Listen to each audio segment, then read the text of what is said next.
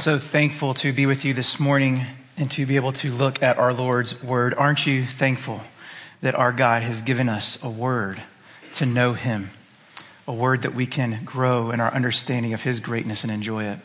What a wonderful privilege we have. This morning we will be looking at Revelation 2 verses 1 through 7. You can go ahead and turn there or do whatever it is you do on your device to get there. This is the first of seven letters to the seven churches that we refer to in chapter one. As you will see, this first letter is addressed to the church in Ephesus. And in order for us to really understand what's going on here, I want us to start by taking a few moments and consider the context in which these Ephesian Christians would have received this letter. First, I think it's helpful for you to remember that the church at Ephesus was a young church, just as all churches were at this time. Now, I don't mean it was full of young people. Uh, that could be the case, considering most people didn't live past their 40s at this time. But what I'm pointing out is the fact that the church in itself existed for a shorter amount of time than a fair amount of the people in this room have. It was a young church. It had not been around very long.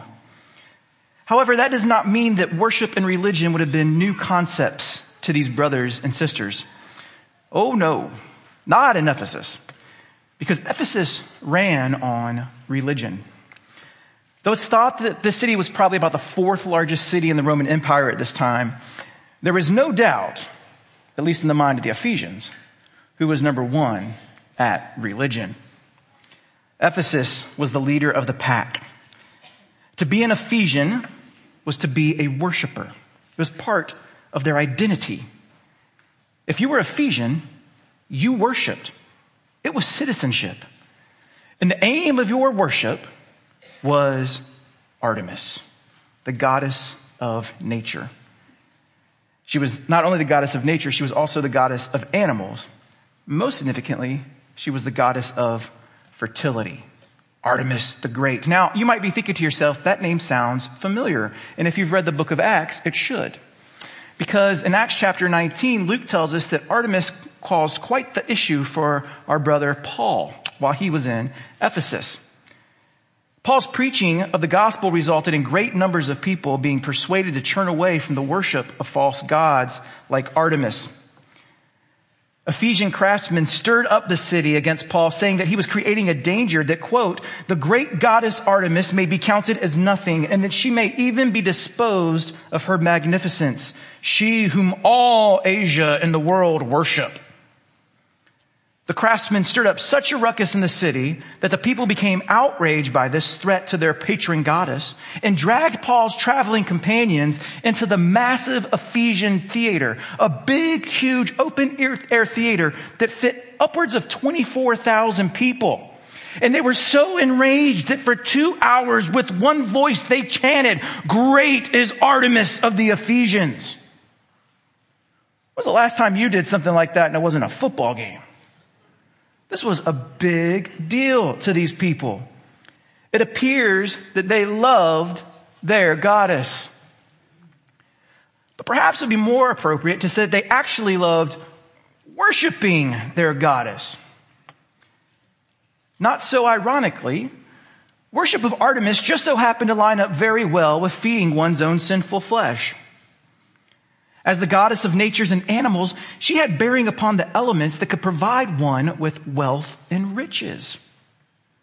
You want to turn those wealth and riches into generational wealth? She's also the goddess of fertility. Arrangements can be made. So you can not only, not only could she help you get rich, but she could also give you heirs to make sure your riches continue to make your name great beyond your time here on this earth. And on top of that, what kind of worship does this kind of goddess require? What does the one who grants prosperity and fertility want from her subjects? Here's the thing. You're going to have to look it up on your own. Because it is so disgusting and vile. I don't really think it's appropriate for me to talk about it from this pulpit in this mixed company. It was terrible. The temple of Artemis, one of the seven wonders of the ancient world, was so full of disgusting sexual perversion that my friend, it would definitely make you blush, if not vomit. Even for folks living in this day and age. It was disgusting. But folks sure seemed to love it. People came from all around to worship at the temple of Artemis. And if you lived in Ephesus, that was a regular haunt for you. Disgusting, perverted. Worship of Artemis was obviously the worship the Ephesians loved most, but Artemis wasn't the only one they worshiped. In addition to the other gods and goddesses, Ephesus was also a center of empirical cult worship. That means worshiping the emperor of Rome. Though not as revered as Artemis, worship of the Roman emperor was also rampant. Not because he was necessarily loved, but because it was required. And quite frankly, it was pretty good for business. Ephesians, like all citizens of the Roman Empire, were expected to pay homage and tribute to the emperor. The Ephesians may have enjoyed worshiping Artemis more for obvious reasons, but their worship of the Roman emperor was no less devoted. Now, I can go on and on, unfortunately, about this depraved worship in Ephesus, but to understand the context of this letter, what must be understood is that to be Ephesian was to be a worshiper. And the worship of the Ephesians was far different than that of the true worship that was being fostered in the young Ephesian church of Jesus Christ. And in a town where worship is everything, mind you, when I say everything, I mean everything. The town ran on the worship of these false religions. And when you live in a town like that, it causes significant problems for people who are going to worship something else. Ephesian pagans would have noticed that these Christians were not acting like true Ephesians. Failure to participate in pagan worship would have cost Christians relationships, respects, respect, jobs, businesses, places in the community, and much, much more. Turning away from the common practices of their culture to rightly follow Jesus would have had life altering consequences for each and every Christian in that church. Mind you, it would have not gone unnoticed for none of them. The citizen you became the day that you started worshiping Jesus Christ was vastly different than the citizen you were the day before. For these brothers and sisters, Sacrifice wasn't simply, something they would have read about in some book. Sacrifice is something they would have been penning in their own journal. It was very real. They turned their backs on who they were to follow the Christ who was making them who they were supposed to be. Now, it was these people, persecuted, ostracized, thought to be fools, who may very well bring harm and destruction upon society Sounds familiar? It was these who met in little house churches throughout the city of Ephesus to worship the one and only true God who had delivered them from rebellion and strengthened them to now stand rightly in opposition to it. And this is the crazy part. One day, when these little churches gathered together, like they would, they thought they were probably getting together for a regular old Lord's Day gathering or maybe a, a weekly lunch. And somebody said, Hey, we got this letter. This letter from the Apostle John. Well, we got a letter from the Apostle John. We know John. We love John. We know he's over on Patmos. This is amazing. Whoa, whoa, wait, but here's the thing. The letter's not actually from the Apostle John. He just wrote it we got a letter from Jesus. I don't have a paradigm for that, folks. But can you imagine if you showed up this morning and I was here to preach this message and I said, hey guys, I was going to preach, but, um, we got this email. And, uh, well, it's from Jesus. Now look, I know that can't happen. The canon's closed. Don't get worried. I'm not getting wishy-washy here on how scripture's revealed. The canon's done. That can't happen now. But that did happen for our brothers and sisters in Ephesus. This was a real thing They gathered together and received a letter from Jesus directly to them. The one for whom they had given up everything, the one for whom they were standing, the one who bears the name for which they were gladly being persecuted. Not to mention the creator and sustainer of the universe who had saved and redeemed their souls. Jesus graciously reached out to them in the midst of their persecution and he said this. He said to the angel of the church in Ephesus, write the words of him who holds the seven stars in his right hand, who walks among the seven golden lampstands. I know your works, your toil, and your patient endurance, and how you cannot bear with those who were evil, but have tested those who call themselves apostles and are not and found them to be false. I know you are enduring patiently and bearing up for my name's sake, and you have not grown weary. He knows. He knows what they're going through. He knows what they have been doing. He knows they were busy about kingdom work. He knows they had put their hands to the plow and been enduring under the oppression of a false and corrupt culture. He knows they would not tolerate evil and were standing firmly for proper teaching and doctrine. And what's more, he knows that they're doing all of this for his name's sake, for his glory, to spread his fame. And they're not growing weary in the doing of it. They have shown themselves to be rightly committed to this task. But the letter continues. And Jesus says, But I have this against you.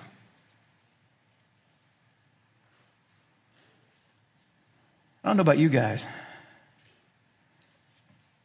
That's one of the scariest things I've ever read in my entire life. Jesus sent a letter directly to the Christians in Ephesus, and he basically told them they were doing a great job of standing up for him and his truth in the face of cultural persecution that I can't even begin to understand. But it turns out this isn't a letter of commendation. This is not praise for a job well done. If you pay attention to the text, you see that he's simply saying, I see what you're doing. The things he sees them doing are the right things, but he does not make any implication that they are praiseworthy. And he does not use them as a predicate to praise the Ephesians. To the contrary, they predicate a statement of offense. Jesus says, You're doing all the right things in my name for my sake. But you and I, we're cross. That's what the word against means here. The, the, Greek word is kata. It's a word generally related to position, but when it's used in this way, it has the connotation of hostility. You understand? This isn't a flyover verse. This is no small deal. The Ephesians would have read this and they would have heard Jesus saying, You and I are not on the same page. We are not moving in the same direction. What I'm getting ready to tell you, it's offensive to me. They appear to be doing what is right. They appear to be doing what is right well. They appear to be doing what is right well under extremely difficult circumstances. And they get a letter from Jesus Christ saying, You and I are headed in different directions. Why? I hope that's the question you would be asking yourself. What is wrong? How is it that they can be doing the right things and Jesus tells them that they are moving in the wrong direction? That seems like important information. Look at the rest of verse 4. But this I have against you that you have abandoned the love you had at first. If your translation says you've lost, get a new translation. That's a terrible rendering of that word. Because it is super important that you understand that Jesus is telling them, you have deliberately walked away from the love you had at first. Maybe don't throw away the whole translation, but talk to me about it. This phrase is actually ordered a bit peculiarly in the Greek. It is a little bit not difficult to translate, but it doesn't relay super well in the English because it says, Your love, the first, you have abandoned. The implication is that the Ephesians, though they are doing the right things, have abandoned the love they had when they first started following Christ. Jesus is telling them that their lack of love and their acts of rightness is offensive to him. It appears that doing right without love does not line up with rightly following Jesus Christ. In fact, it appears that it can actually put you at odds with him. Brothers and sisters, we need to feel the weight of that. Of course, you are not an Ephesian Christian receiving these words directly from Jesus. I understand that. But I think we all need to consider what this rebuke tells us about our Lord and what he expects of his followers. That hasn't changed. The Ephesians live in a culture that worshiped sex and money. Living counter to this culture not only makes them pariahs, but it actually makes it hard for them to live at all. Doing the right things, living the right way, standing for Christ comes at great cost to them. Yet they do it and they do it well. But because they do it without the love they had when they first started following Christ, they were doing it in a manner that did not please the one they claimed to follow. There's no interpretive ambiguity here, brothers and sisters. Jesus is clearly telling the right living Ephesians that their lack of love is an offense against him. And of course it is. Of course it is. Because the lack of love in their acts of rightness exposed the reality that though they were doing right for his name, they weren't doing right in his name. No, Jesus says that they had abandoned their love for him. They were no longer doing right in a manner that properly represented him. They were doing right, but they weren't doing it rightly. So, what were they doing wrong? Right? We, we should want to know this. What were they doing wrong? We clearly see that the offense is that they have abandoned the love they had at first, but what is Jesus referencing there? What was that first love? What was it that they had forgotten and forsaken? Now think about this. There's no doubt the Ephesians knew exactly what Jesus was referencing. This was their own personal experience. They had just lived this a few years before. They, they knew exactly what he would have been talking about. But is there any way that we can know what Jesus is referencing here? Is, is there a way that we can know what kind of love is so important to Jesus that the absence of it, when doing right in his name, can put one at odds with him? Good news. Turn, or whatever you do with the thing, turn to 1 Corinthians chapter 13. Now, I get it. As you're turning there, you might be thinking to yourself, isn't this letter to the Ephesians? Yes, the letter is to the Ephesians. Um, but interesting thing here. Let me ask you this question. Do you think it'd be fair to conclude that if Paul was writing a letter to somebody about what love is, and he's defining love to them, would it be fair to conclude that he would be teaching the same thing to the people where he's writing from? When Paul writes the letter to the church in Corinth, he's in Ephesus. He's helping to get the church off the ground. They're at the first. They're just starting to follow Jesus. And he, it's, it's told, according to history, that Paul would spend five hours a day for somewhere in the neighborhood of three years, depending on how you, how you break it. He would spend about five hours a day for three years teaching. What do you think the Ephesians heard about love? unless he was duplicit, and I would argue he's not, I think we can get a pretty good idea of what they got about love by looking at what he wrote to the Corinthians. 1 Corinthians 13. Mind you, a little bit of context here. I, if you use this at your wedding, that's great. I know that's what a lot of times people associate it with. But this, in this letter Paul's writing to the Corinthians, he's telling about how the church is to love. He's explaining love in its general sense of what it means to be a Christian and how it's to be applied. If I speak in the tongues of men and of angels, but have not love, I am a noisy gong or a clanging cymbal. And if I have prophetic powers and understand all mysteries and all knowledge, and if I, if I have all faith so as to remove mountains, but have not love, I am nothing. If I give away all I have, and if I deliver up my body to be burned, but have not love, I gain nothing. Love is patient and kind. Love does not envy or boast. It is not arrogant or rude. It does not insist on its own way. It is not irritable or resentful. It does not rejoice at wrongdoing, but rejoices with the truth. Love bears all things, believes all things, hopes all things, endures all things. Love never ends.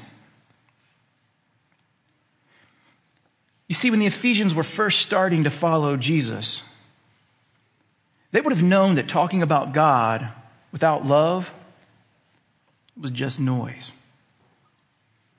They would have known that power and knowledge without love equaled you being nothing.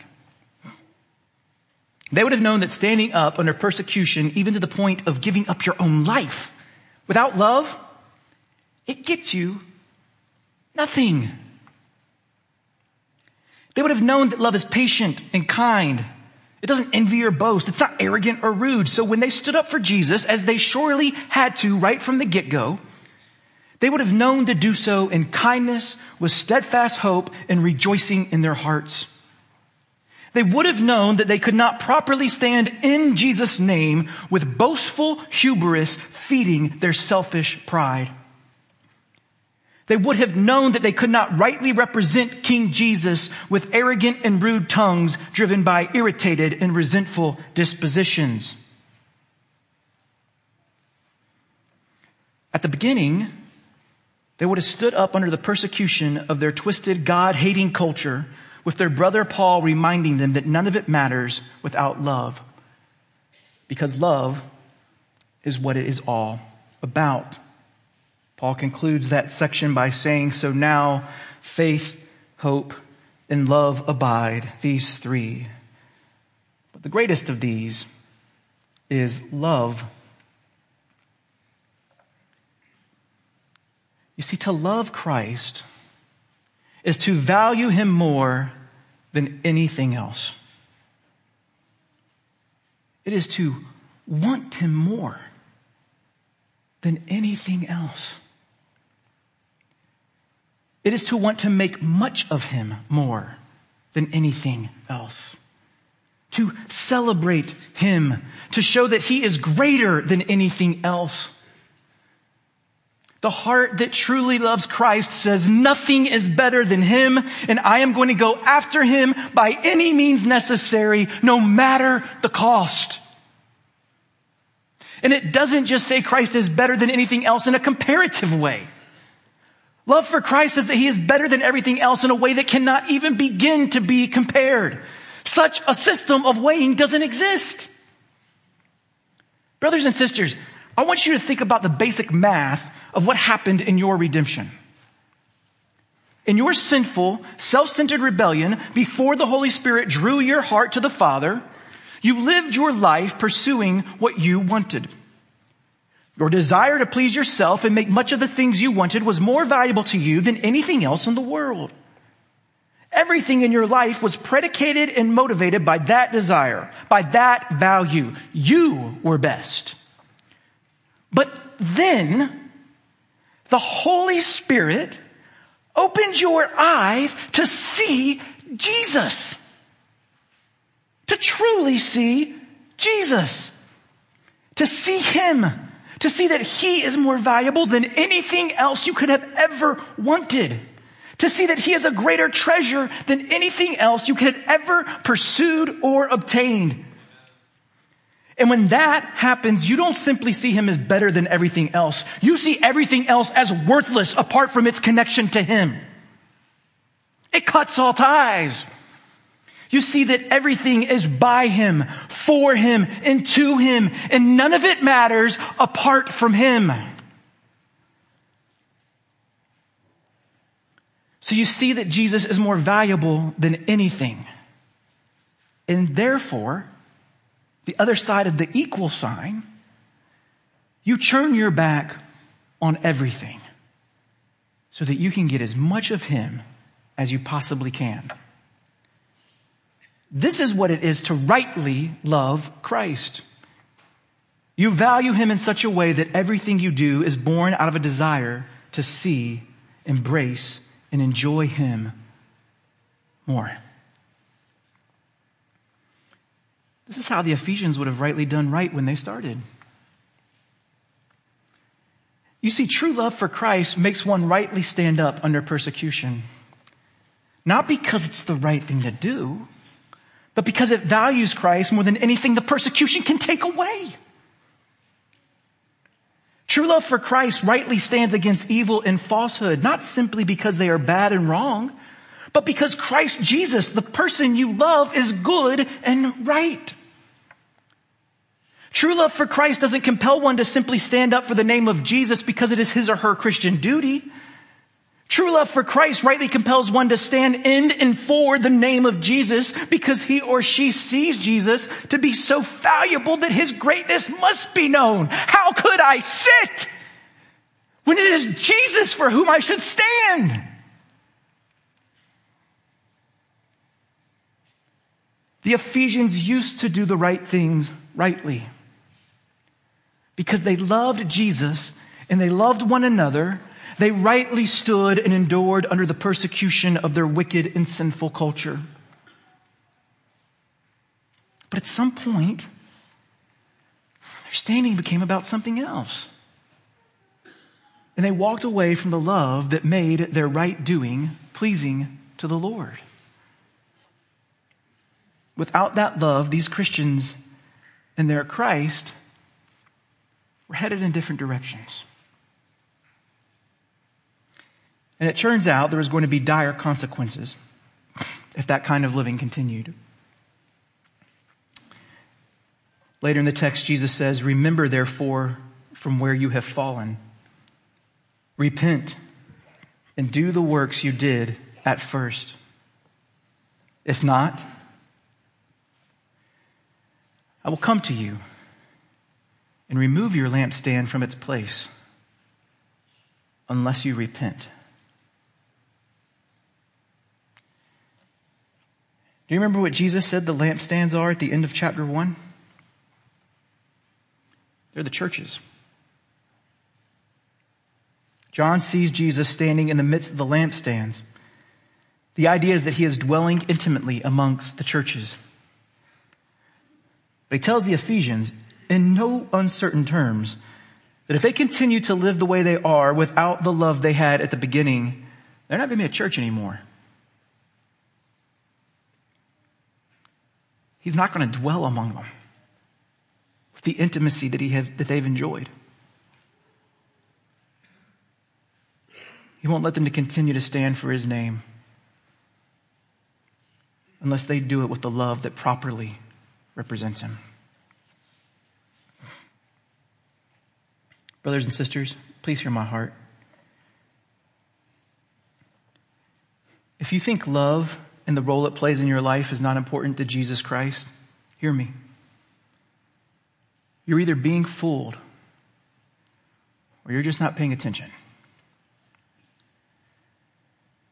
This letter might be written to the Ephesians, but brothers and sisters, we are foolish if we don't pay attention to what it tells us about Jesus Christ.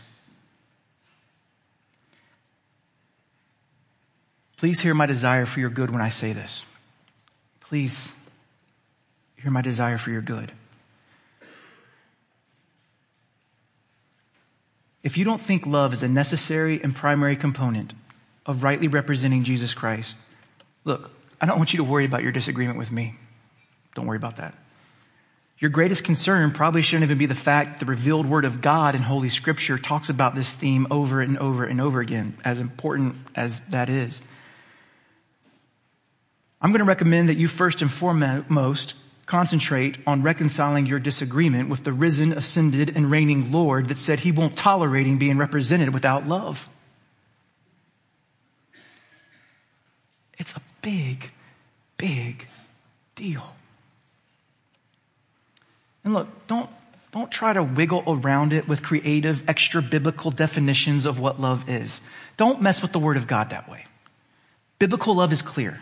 Read First John, read Matthew, read the Gospel of John, read Ephesians, read, read, read, read, read. read. The Bible is super clear on love. It is not ambiguous. You don't need some internet guru to crack the code for you. The Holy Spirit did a good enough job when he wrote the book.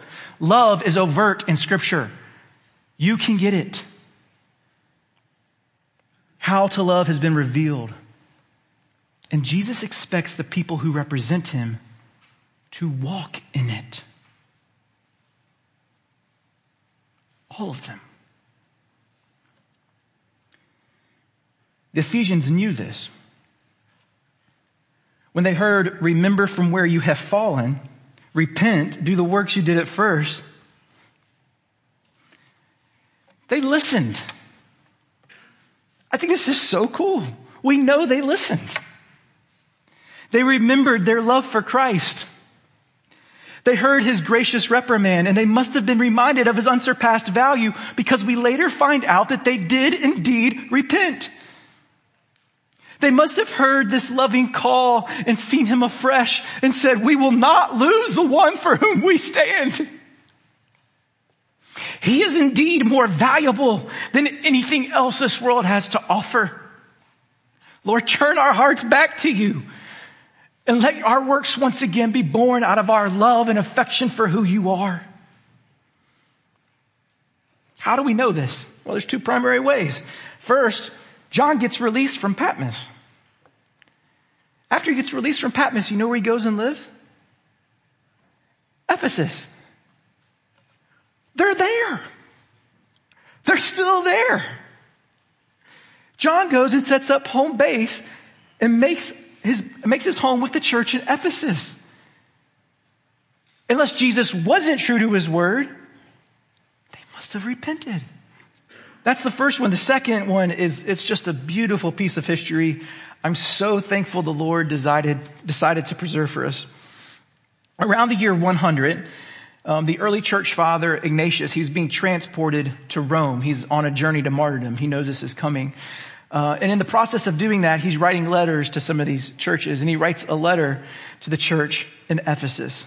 You can look it up. I'm sure it's available online, or if you have logos, it's, it's on there. Um, it's beautiful because the overarching theme of this letter is the love of the Ephesians. The love they have for the Lord and the love they have for one another. Now, I don't care where you date the revelation. Nobody going as far back as 100. So this must have happened after this. It appears they're once again loving with the love they had at first. Let me, I want to share this one line from you. There's many good ones from this letter that Ignatius wrote, but he wrote, and I share in this joy, for it has been granted to me to speak to you through my writing and to rejoice with you that you love nothing according to human life, but God alone. The church in Ephesus remembered from where it had fallen. It repented from its loveless works, and it returned to its first love, its love for nothing else but God alone. And driven by this love, they continue to do what is right. They didn't stop. But now they were doing so the way they had in the beginning they once again did it rightly. Compelled by love for Christ, they lived for Christ. because they were graciously reminded that nothing else is worth living for. Brothers and sisters, I'm going to be honest. I don't feel like it's going to take me a lot to land the plane here. Letter written to a church standing up in a culture that hates our God, is obsessed with worshiping sex and money. I don't think I have to work too hard. It's a little on the nose for our application, don't you think? But I do want to ask you a question. Do you remember?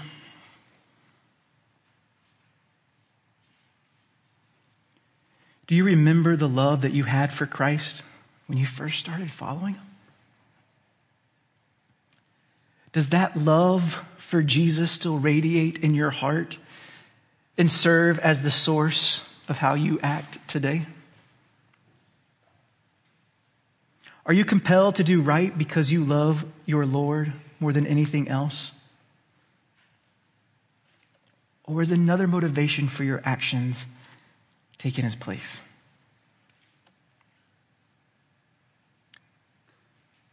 Remember.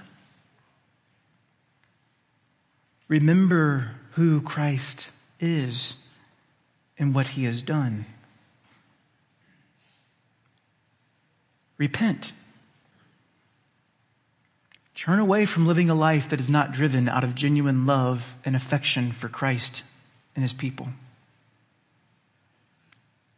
And return. Return to your first love. Return to Christ. See his value and value him more than anything else, and you will do right. And you'll do it rightly. Pleasing the Lord you love as you live to display his greatness. This letter was not written to you, but its author will extend the same mercy and grace he gave the Ephesians to you. The question I beg each of you to ask yourself, and if you would, just please, I want you to ask yourself this. Do you want it? Perhaps it'd be better to ask, do you want Him? Please ask yourself, are you just here because you want to be right? Are you here because you want Jesus? Don't hear me wrong. Please don't hear me wrong. I'm not saying that you shouldn't want to be right. I'm not saying that at all. That's one hitch the uh, Ephesians never had in their giddy up. They never stopped doing right. What I'm saying is if your desire to do right is born out of something other than your genuine love for Christ, I don't want you to fool yourself into thinking that your doing is righteous. If you do, the words you hear from Jesus could end up being, Depart from me, for you I never knew.